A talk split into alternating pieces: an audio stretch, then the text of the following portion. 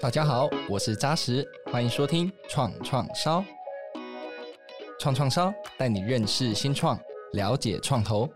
一探新创与创投合作的真实故事，以及掌握产业新趋势。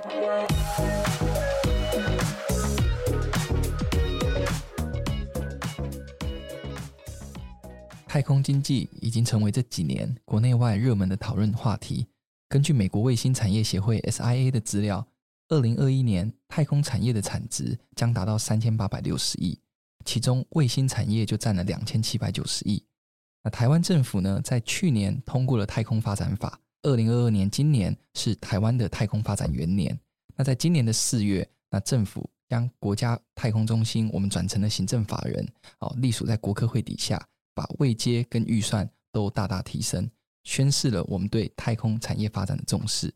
那台湾，我们大家都知道，我们具有制造业的优势，在太空经济中可以作为零组件代工的重要角色。但能不能借由政府的大力支持下，我们发展出自己的通讯卫星整合及应用能力，将是太空产业在未来的机会跟挑战。那在今天的创创烧节目里面呢，我们非常开心邀请到。张亮科技的共同创办人暨执行长 Thomas，以及大雅创投的协理 Jack 来到我们的节目现场，欢迎两位。谢谢大家，还有谢谢邀请。各位创创烧的听众，大家好。OK，那这两个人都很害羞，但其实话也都蛮多的，大家敬请期待。那我想一开始呢，我很好奇，就想先问 Thomas，就是说为什么公司取名叫做张量科技呢？其实张量它是数学上的一个名词，它就像向量还有存量一样。然后它其实指的就是一种说，哎，我们在做卫星姿态控制系统啦，或者是做一些比较电池相关的东西，会应用到的一个一个数学上的一个工具。对，那所以我们公司那时候成立的时候，就觉得说，哎，这个名词，哎，其实一直觉得蛮酷的这样子，那就把它作为公司的名字。那结果后来发现说。比较多人会不太理解这是什么什么意思，就大家电话打进公司说：“哎、欸，我要找你们的那一位张亮，其实也是很困扰。”对对，或者说要找张先生这样子。对 对，如果一般人想要合作，那透过人家打电话进来，都会说：“请问张亮先生在吗？”哎，对对对对对 对，会有这种状况发生。OK OK，那我们现在大家都理解了，它是数学上的一个。一个名词或者工具哦，一个名词，英文叫 tensor 这样子。OK，了解。那我想从这样的一个过程中，我们接下来就是问 Thomas，就是说先请 Thomas 简单的再跟大家自我介绍一下，以及张亮科技你们提供的服务。其实我们公司张亮科技主要就是做卫星的运动控制。那我们有时候在地表上面的一些运动控制啊，那可能是指说一些工具机啦，那或者是一些载具，像车辆啦，或者是无人机，或者是水下载具这种的运动控制。那不过我们控制的东西，它是飞在太空中，那就是在一个零重力的状态里面。然后那我们有提供一些呃整套的系统做 total solution 的服务。那我们也有卖一些 component，就是做 actuator 的 component 或者做 sensor 的 component 这样。那除此之外，我们也做测试设备，让我们的客户可以去测试说这个运动控制的效果怎么样。对，然后那我们主要的客户其实都是一些所谓的系统商或者是卫星的营运商。那他们会去整合整套系统啊，卫星里面的运动控制的系统啦，还有说电力的系统啦，然后卫星的电脑整合在一起，然后把这整套系统卖给营运商作为他们的终端客户。那营运商他就会去提供说，哎，比如说通讯的服务啦，或者是说呃遥测卫星的服务，卖一些卫星的影像的服务给终端的客户去去赚钱这样。那也有一些卫星的营运商，他会直接跟我们这样子的子系统供应商去合作。然后去组组自己的一个卫星系统，那进而就去卖这些服务。所以这两种大概是我们主要的一个客群。这样，那回过来，我们也请 Jack，呃，跟大家简单自我介绍你自己跟大亚创投在做的事情。各位听众，大家好，那我是大亚创投的 Jack 韩佩林。然后，其实大亚创投，其实如果这两年大家有听过一个名词叫做 CVC，就是所谓的产业型创投的话，那我们就是属于这样子种类的创投公司。那我们隶属于就是台湾一个很老牌，大概超过六十六年，呃，应该说明年进入第六十八年的老牌的制造企业，叫做大亚电线电缆集团。这个集团因为做了六十六年嘛，所以其实在本业其实上下游能做的，大家都做了很多的尝试。那在二十年前就成立了创投基金，那希望说借由创投基金去做一些转投资啊，去做一些比如说异业之间的合作，然后可以去跨入一些比较新兴的领域，这样子。那我们大亚创投的话，主要在做大概就可以做做两件事。一个是直接对于那种新创公司做股权投资，比如说像我们投资张量科技，就这样的方式。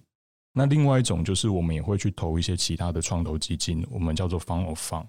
那投资其他的创投基金，借由他们的脉络、人际网络或者擅长的领域，那可以让我们去跨入一个更新的、不同的视野。那比如说像台湾现在比较有名的，比如说像台山创投，然后打印创投，或者像我们有投资新远资本。那也有投资两个，就是美国的早期的医材跟新药的那个创投基金。那这都是我们就是大创投在做的事情。是我刚刚听 Jack 讲非常清楚，也非常丰富。不管是 Fund of Fund 的方式，或是做自己的基金来做直接的投资，这两块其实都是大雅创投这边啊深耕了很多年。那接下来就想问他嘛就是说，我们知道你啊来自嘉义的一一间偏乡的学校。呃，你的三位的这个团队伙伴呢，跟你就一起参加了一个科学人才培育计划。那你们就看见说，卫星上如果可以使用球形的马达，这会是一个很大的创业的契机。所以你们就成立了张亮科技。那当时其实你们四个人都不到二十岁。那坦白说，就是说对大部分人来讲，四个团队伙伴都不到二十岁，那创业这件事情听起来是很浪漫嘛？可是你做起来，就是说你要害一个人，就叫他去创业嘛，对不对？那做起来真的你要创业，你需要非常务实，而且你要精打细算，你可能要有技术，你要有资金，甚至你要有管理领导力。对，那所以我很好奇，想问你，就是说，可不可以跟大家分享一下，你们当时怎么评估说这是一个可以创业的项目？那你们当时觉得你们有什么样的优势？那创业到二零一八年开始创业嘛，嗯，到今天。你觉得你们面对过最大的挑战跟最有成就感的事情会是什么呢？那其实当时候我们创业的时候，呃，我想会创业的原因很大一部分是没有想得这么清楚。OK，OK，当时当时候我们四个就是工程师这样，然后那我们对自己做的技术蛮有信心的，然后就觉得说我们应该可以凭着一招半式打天下这样子吧。那后来创业之后才发现到是说有很多除了技术以外的东西要 take care，那包含是说募资啦，然后或者是。这种管理啦，然后到一些怎么去跟供应商去建立长久、可靠、稳定的的一个伙伴关系，那这个都是我们在创业之后，那花很多时间，然后也啊、也也跌了很多次跤，慢慢去学习的。那我觉得说，确实创业本身它有浪漫的一个面向，然后也有很务实的面向，它是刚好这两个极端的一个结合。那我觉得蛮幸运，就是说我们几位 co-founder，其实我们有四个 co-founder，对，然后其实我们四位的个性，我觉得都还蛮不同的。那刚好我觉得是有一些互补的一些效果啦。那像我本身，我我认为我就是属于比较浪漫的那一那一侧，是 对哦。我我像我跟我们呃负责做生产的那位，我们两个就是比较偏浪漫型一点的工程师这样子。我们会提出一些比较大胆的想法，对，或者说一些比较少人会去这么做的一个一个 solution。那我们另外两位 co-founder 呢，他们就是会算的比较仔细，然后就算说会真的把一分一毛钱都算很仔细，然后。那前前后后会有哪几种可能性都列出来，然后我们再就是彻夜去讨论这该怎么做这样子。那所以我们刚创业前，其实很多时候，哎，比如说有人需要我们去做个决定，或是做一个答复，我的意志号回答就是，哎，我明天再给你答案这样子。那其实我们就是回去，我们四个就开始把所有可能性，Google，对对对对，开对开始 Google 之后开始把各种可能性列出来，对，然后呢，那开始推敲到底会怎么样。然后最后再给人家一个答复，这样 是 是。张亮的团队其实当初创业是一个浪漫或者是疯狂的决定嘛。那其实大亚在投资张亮也是一个浪漫的的决定，因为毕竟他们是你看今年其实四个创办人以一般的年龄才叫做准备要大学毕业嘛，对不对？对对啊，所以我们当初也觉得说哇，怎么这么年轻？那也许是他可以破我们所有 portfolio 里面就是平均年龄的记录，所以我们决定投他们。哇哦！那我现在如果有这个高中生，我也要叫他准备创业，跟大雅做 pitch，我 觉得这是非常非常特别的事情。那呃，我想回过头来就继续问他嘛时候，就是说，因为我们也 survey 了很多资料，就是说每发射一公斤的卫星上太空啊，我们大概知道它可能大概要花三百万新台币。OK，那你要降低重量啊、耗电量啊，让卫星更有效率完成任务，我想这是最大的商机所在。那一样啊，说的简单啊，做起来非常难。那以往一颗卫星要用三颗马达嘛，但就是因为你们设计的这个球形马达，你们却可以在一颗卫星上只要用一颗球形马达就可以搞定。所以我们好奇说，在这么艰难的太空产业中，对不对？你要能够突破重围，能够开发出这样的一个球形马达，你认为你们当时具备了什么样的关键核心的能力跟服务呢？对啊，那我也很好奇说，那因为你们球形马达最后就搭乘 SpaceX 的火箭嘛，射到太空验证。啊。那这个过程中有没有遇到什么样的挑战？OK，有的话你们怎么克服的？OK，那太空这个产业对于国内大部分民众来说都相对比较陌生。那我就用一个呃，生意产业还有汽车产业来做一个类比，然后来分享说，我认为他们之间的相同的地方跟不同的地方。对，那我们常常说就是开发一个新药，那第一个嗯，先把药做出来，那功能性要 OK，然后再来做白老鼠实验，然后最后做人体实验。那其实太空上面的产品也是这样子。那第一个我们要先把比如说控制系统做出来，然后它的功能性是符合的。那接着我们要在地面做一连串模拟太空环境的一些测试。包含像震动啦、热真空，然后辐射的测试，那最后一步就是把它丢到太空上面，就像是我们人体实验一样，然后去看它的 performance 是什么。所以它在研发的方面，研发的 aspect 它是有点类似，一个比较冗长，然后也是很严谨的一个过程。对，那这是它跟像生医这类产业这种高可靠度产业之间类似的地方。那不过它不同的地方在于说，呃，像是车辆产业，它有一些像 AEC Q 一百、Q 两百这种。那就是很严谨的一个规范存在。那生医产业它有很多法规要去遵守。那不过太空产业它现在就是在一个什么都没有状况，它没有法规啦，然后它也没有第三方公认的标准，那也没有第三方的一个单位。像是航空业，它其实也是有所谓的 FAA 这种单位存在去 qualify 一个飞机它可以飞不能飞。那看是太空产业，因为卫星上面不载人，这是它的关键，因为它不载人，所以没有生命方面安全的疑虑，所以变成说其实大家也都没有在管它。那所以变成说，在太空产业这块，它一方面在研发上需要呃非常可靠和严谨的方法去研发，但是说在一个产品的一个设计，那或者是布局上面，它其实也是可以很大胆的。就是说，很多时候我们常常都都跟呃我们的股东，然后说去分享，就是说，哎，其实呃太空产业我们的客户，他们买一个卫星，它就像是在 deploy 一个 asset，然后把它放在太空上面的一个 asset。那所以客户他们其实在乎的就是啊他们。多快可以回本，可以回收这个 asset，它的它的成本这样子。那所以我们的产品其实就是帮客户说，让他的这个设备可以在太空上更快的去赚到这个 revenue，然后就把他的投资的成本把它回收回来。那其实就是我们产品在定位上最首要的要帮客户解决的问题就在这边。嗯，那所以这大概是呃，我觉得是说呃，如果用比较可能平白的方式去介绍太空产业，我想它的特质上是这样子。那至于说像我们公司自己在发展太空这一块的产品。其实我们前面公司成立前两三年，其实也都是在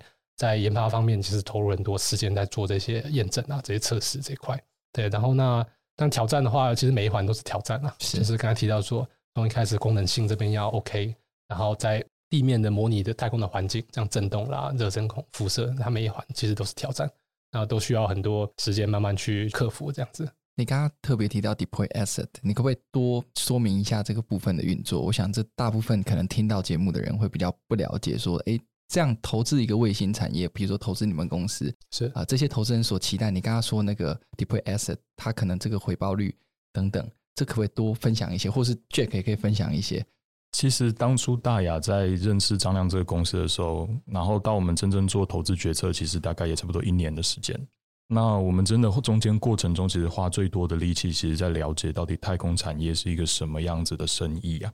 因为我们毕竟原本是船产，那我们的客户里面有做电动车马达的，有做 Gogoro 马达的，但是还没有做卫星马达的。那我们也就很好奇啊。那其实好在这一年来认识张亮，也认识了，就是包括在做投资评估的时候，去了解了整个台湾的学研单位到底怎么看卫星产业这件事之后，我们才慢慢的了解。那原来我们大家理解的卫星是一颗打上天空，可能要花好几十亿台币的一个非常大的生意。那它可能就只有请国家之力，或者是那种类似什么中科院啊、太空中心这样国家的单位才能做。但随着硬体如果慢慢的进步之后，比如说手机也越来越小只，电脑也越来越轻薄嘛。那硬体的进步之后，可以让卫星这个东西越来越小，也越来越便宜，才会衍生出刚刚就是 Thomas 讲的。说好，我其实一般的商人甚至民众，我也有能力打一颗属于我的卫星到太空上去。那他可以帮我做什么？那当然，就原本可能一一颗是几十亿的卫星，那现在就缩减成大概一台跑车或者是一台宾士这样子的概念在天空中。哇，那我我在好奇啦，就是说，那这我觉得我就继续问问 Jack，就是说，所以啊、你们评估了张亮科技一年的时间嘛？那当然，你刚才也讲了，就是投资过去有一些电动车啊或什么。那第一次接触到卫星的这个马达，那最后啊，你们评估了哪些方方面面？最后你们决定说，哎，张亮他们所做的是值得投资的？那我想这是第一个好奇的问题。那当然，在这个问题之前，就你们跟张亮科技这几个创办人的结缘啊，你们怎么样遇到彼此的啊？现在变成这个缔结婚姻的关系，这个是很好奇的部分。因为像我们这种企业型的创投啊，其实我们很常在自己的供应链上下游去找投资机会。然后有一次就听我们的业务单位说啊，诶，他们有一个客户，其实产品很特别，那是做卫星的马达。那那时候我们投资团队就觉得哦，就很 amazing，说啊，与有荣焉的感觉。诶，我的气泡线这么 local 的东西啊，居然也上卫星了，那甚至有可能会变成是一个卫星国家队。那我记得张亮是一个二零一九年底成立的公司嘛。那我们那时候其实最一开始听过这个公司是在大概二零二零年的那个台科大育成中心的发表会。那时候张亮还进驻在应该台科大的育成中心。台科育成。对。然后后来那时候知道这个公司之后，觉得很有兴趣，就开始去 study 太空产业到底是一个什么样的生意嘛。那刚刚跟大家做简单的分享。然后也这中间过程中也听到说，因为我本身是交大毕业的。然后我其实跟学校的那个天使投资俱乐部有蛮深的联系。然后那时候其实二零年张亮跟我们学校 Angel Club 也在做，就是整个投资的洽谈。那后续也成功的有一些学长姐去投资张亮嘛。那所以听起来就是说，我们对这生意有兴趣了。但是一开始到底这个东西能不能上太空，能不能做成马达卫星，到底能不能用，其实有很多问号。所以身为一个需要对股东负责的创投，我们就必须要观察跟等。然后刚好有学长姐的钱先进去，然后也帮助他们把 prototype 做出来，然后甚至把它给 install 到卫星里面去，那也成功升空。那后来我们就继续走我们的后续的投资流程。嗯，那我想从你们彼此认识啊，彼此认识到现在已经是合作的这个伙伴的关系，在这整段的互动过程当中啊，你们双方怎么样来经营这个伙伴的关系？那在这样的过程当中，有没有让你们比较印象深刻，或是说有没有曾经有意见不合的？部分，那我们请 Thomas 先分享。那其实我们公司在创业的之初啊，我们对自己的定位是比较偏向是做设计，然后提供服务 solution 这块为主。那所以那时候我们就几乎所有的制造都是委托国内的供应链去协助。然后那这过程中我发现到国内其实有很多呃实力蛮顶尖的，然后甚至在国际上其实都是数一数二这样子的供应商。对，然后那大亚就是其中之一，就是帮我们去。处理自融型气泡线这方面的一个一个一个东西，对。然后那时候我们对于大部分跟我们接触供应链，那时候我的想法就是，哎，大家都看起来比较像传产这样子。然后大家常常会看的就是说，哎，到底到底量有多少啊？然后我们这个东西，他就开始问说，之后到底有有几公斤？好像都要要要要这个东西。对。然后所以。我我过去对传传产想象表示这样子，嗯，那不过在后来跟大雅这边比较深入的接触之后，发现说，其实大雅在整个企业经营布局上面有一些让我觉得是，反而是我们这些新创公司应该要去学习。那那时候刚好跟韩经理还有就是沈董有聊到，就是说，哎，就是大亚未来的一个布局到底是什么？那那时候沈董分享到是说，哎，他其实有兴趣的是整个能源的一个从储存，然后到传输，然后到最后的这些怎么去应用这些能源。对，然后那其中他认为说马达这块就是其中转换上的一个一个算一个关键的一个零组件啊，从这个从电能转换机械能之间的一个关键。对，然后所以那这边其实也蛮蛮促使我自己去思考说我们公司一个比较长远的 global picture 到底是什么。那这边的话是啊，我觉得是说在跟大家互动过程中特别印象深刻的地方。是那时候遇到张亮的时候，其实我们一开始最需要去说服，因为我们这种就是投资 AO 嘛，在外面找就是有兴趣投资项目的时候，其实最重要的是取得老板的信任，跟说服自己的老板愿意能接受这样的投资案。然后那时候其实张亮对我们来说，应该说对我们来说是一个蛮大的挑战，因为哦这么年轻的团队，人这么少，然后又今年才刚毕业，其实很多的人生经验都是缺乏的。甚至也不见得有面临过，就是开公司需要的那种柴米油盐酱醋茶嘛。那所以一开始就是让我们的整个投审团队能愿意能信任这个张亮这个 team，其实这是一开始其实最大的挑战。然后后续当然，其实我们在投资新创事业的时候，就会面临到是说，哈，原本小公司其实对于整个公司的，比如财务的面向啊，公司的管理的面向啊，合法合规的面向，其实一开始小公司都会比较。一个人手不足，二是也比较缺乏这方面相关的想法跟知识。那所以我们花比较多的时间都是在沟通这样子的双方互动啊，管理的程序。然后再来是说，其实我们另外也蛮担心的，因为张亮的所有的客户其实都是大公司、国家单位或者是呃研究单位。那其实跟这样一个目前的新创公司来讲，它的规模也好，它的历史也好，都是相当的不对等的。那所以我们也有点担心说，好，那你要跟这么大的客户做生意，纵然你的东西是特别的，也有相对的优势在，但是另外你在生产端能不能说服他们？你在信任感上面能不能说服他们？我觉得会是张亮会面临到的挑战，那也会是我们这些传统产业过去可能比较擅长的部分。那也许未来我们帮得上忙。是，那其实我听到 Jack 分享这一段，我蛮 respect Jack，因为他刚刚提到的问题包括。包含财务面、管理层面，或是说公司成立是一间新创，可是你要合作是这么大的企业，或是国家的政府机构，所以我想要多问 Jack，就是说，那你觉得最后老板能够接受你的提案，最后决定说 yes，那我我相信 Jack，我相信应该，当然这个有有很多角色，他相信 Thomas，他相信 Thomas，OK，那他为什么相信 Thomas？我是非常好奇，就是说。呃，应该说，原来其实马达会是大雅在能源投资里面一个蛮重要关注的题目。因为第一个是我们很多客户都是马达厂，那怎么样能借由比较好的就是能源转换、能源使用的方式，可以达到说未来有更好的就是那个叫什么能源转型嘛？就是当然这是最近比较红的议题。那所以我觉得张亮在这个领域其实做得非常好，尤其是他可以帮现在的卫星，比如说帮卫星减重、帮卫星省电。其实都会是对我们集团发展就是很重要的一个目标方向，就是大家是重合的，那想法还是一致的。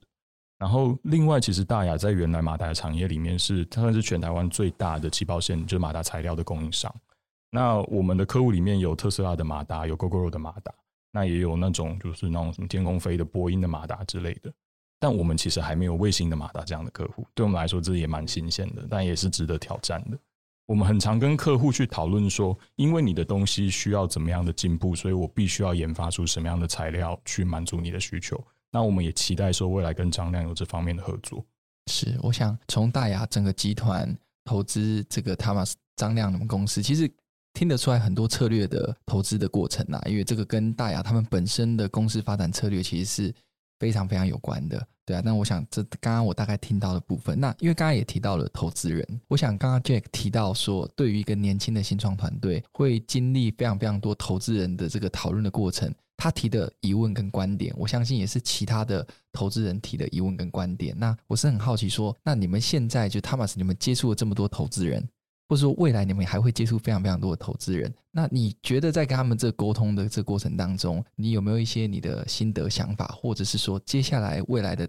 不同的投资人，你自己个人期待有哪些投资人，他可能具有什么样的优势跟机会的，是你们最想要合作的？所以他是拆开来，一部分是比较感性一点的，跟这些投资人互动过程中有没有让你哪些心得感受？另外一块是，那真的我们要找到具体合作的投资伙伴，你比较期待是什么样的投资伙伴呢？在投资人的互动这一块，其实跟我我一开始在这里是我其实第一次做募资了，可是我也是第一次创业，第一次做募资。对，那啊、我其实一开始没有想想象到说，哎，我会花这么多时间在募资上面。对，然后本来我想说，哎，我可能大部分时间还是哎专注在做做建立我们的研发团队，然后我们的。的一些什么生产的流程这些，对，然后当初其实就跟 Thomas 开玩笑说，你是不是猜拳猜输了，才出来扮演一个类似投资人关系或 CEO 这样的角色？是，因为四个都是工程师背景，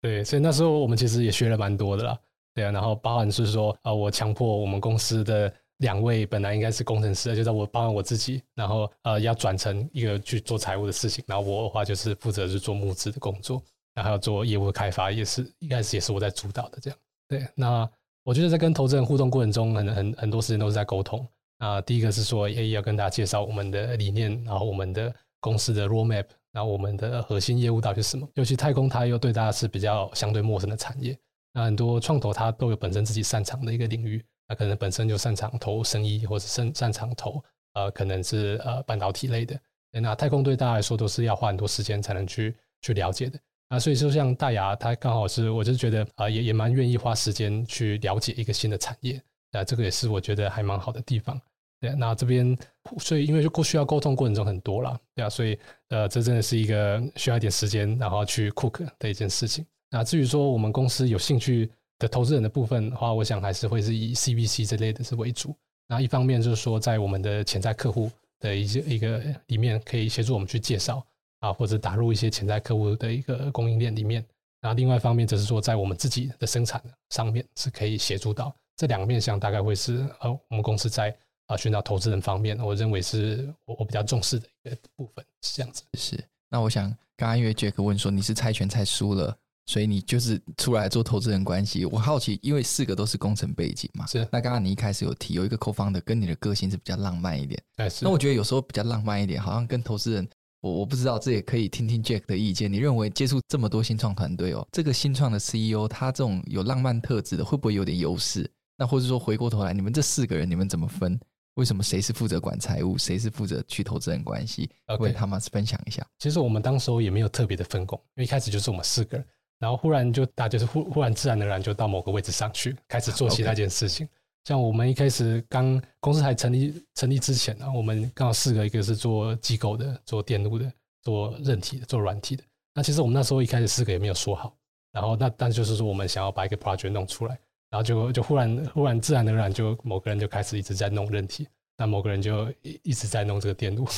对，然后就变成我们现在的分工这样。是是，是，我觉得。默契这块算是算是我们这个团队蛮特殊的一个特质吧。其实像早期的新创团队啊，在跟这种投资法人，尤其是像越正规的投资公司在做沟通的时候，其实一开始大概就是有一个心得，就是怎么这么烦吧。我相信 Thomas 当初也许也有这样的。心里话是，是没关系啦，都投资了嘛，是，是心里话就放在心里。然后，因为因为其实一个投资人有兴趣的议题的时候啊，也许一开始新创对于什么募资啊，然后投资人到底想要知道什么，可能就是比较陌生，也不太懂。但其实一个投资人有兴趣的议题的时候，其实投资人会回头告诉你说：“我想要了解你的什么。”然后我甚至就是列出来说：“哦，我想对这些面向我有兴趣。”那我们希望有更多的讨论这样子。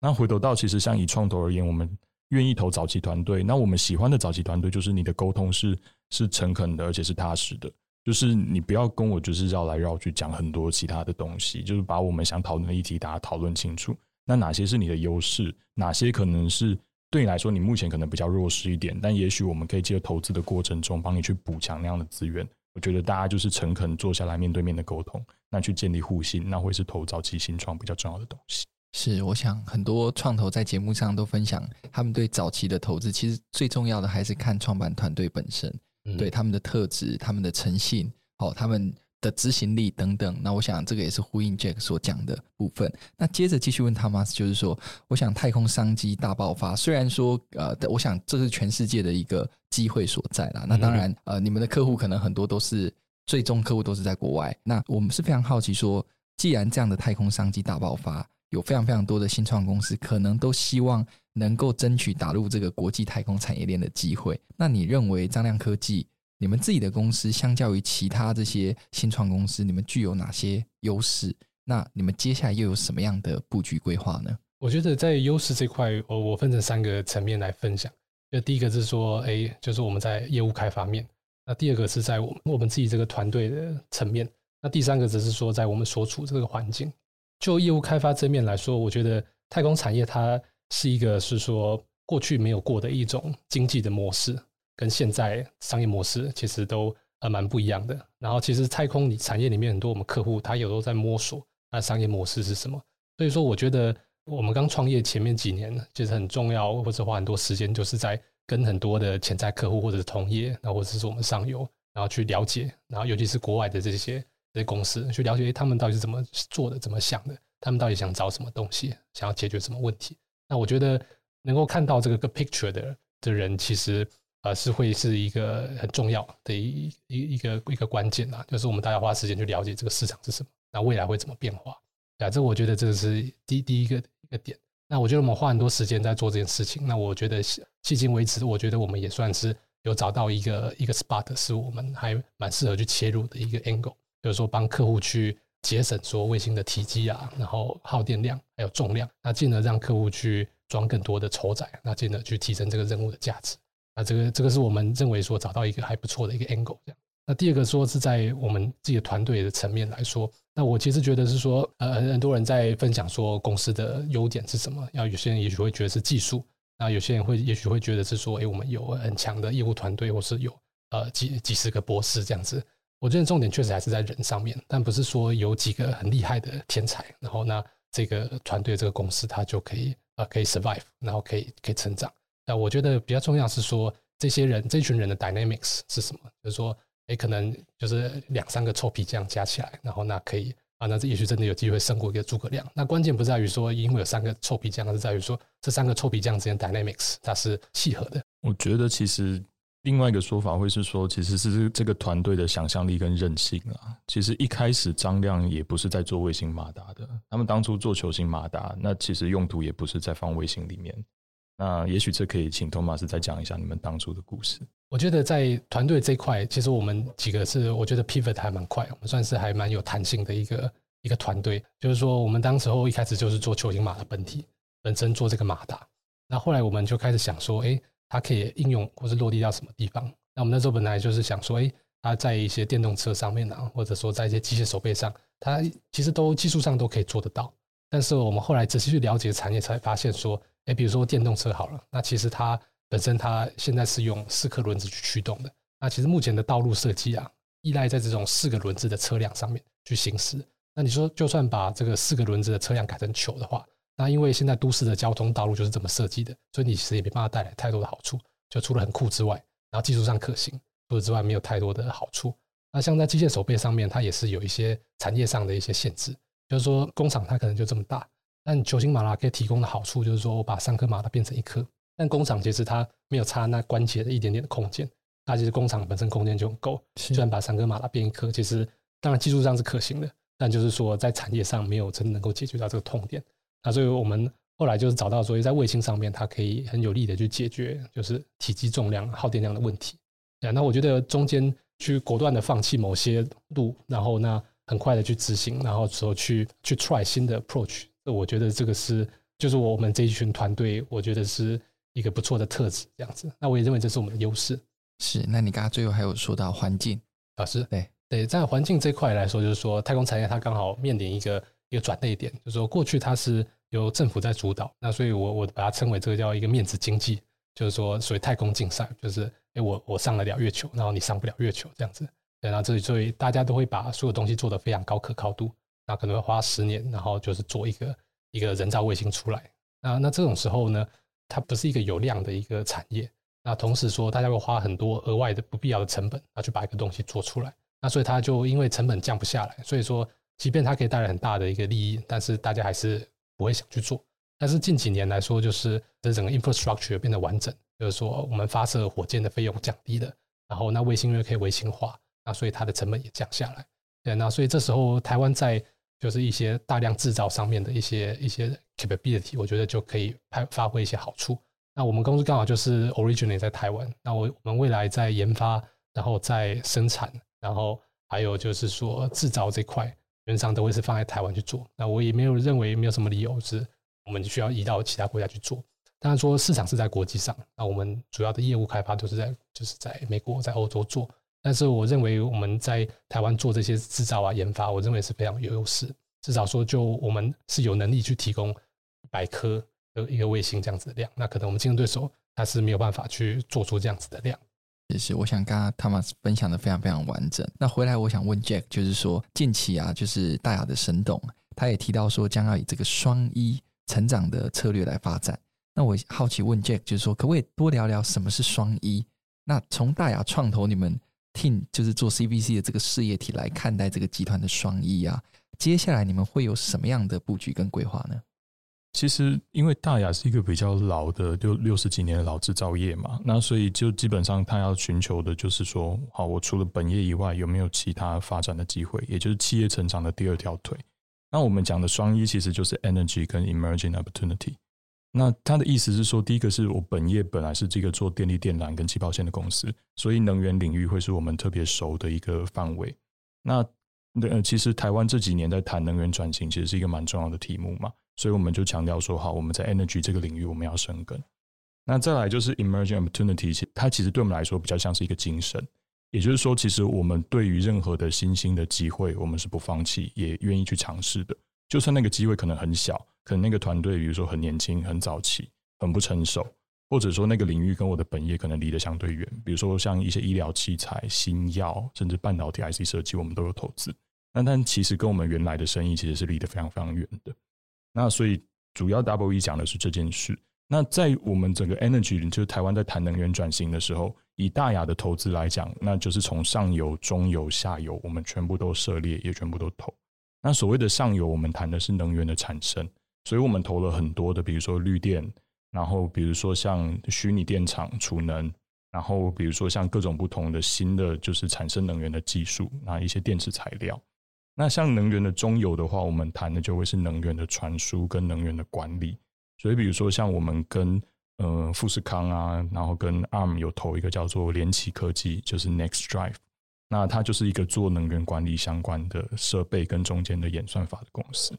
然后甚至像我们有投了一些储能系统设计的公司。那像我们有一个呃子公司叫协同能源，就是当初我们跟士林电机跟另外一个上柜公司虎门，那一起把这个团队从那个中科院带出来，然后 start up 它成为一个商业化的公司，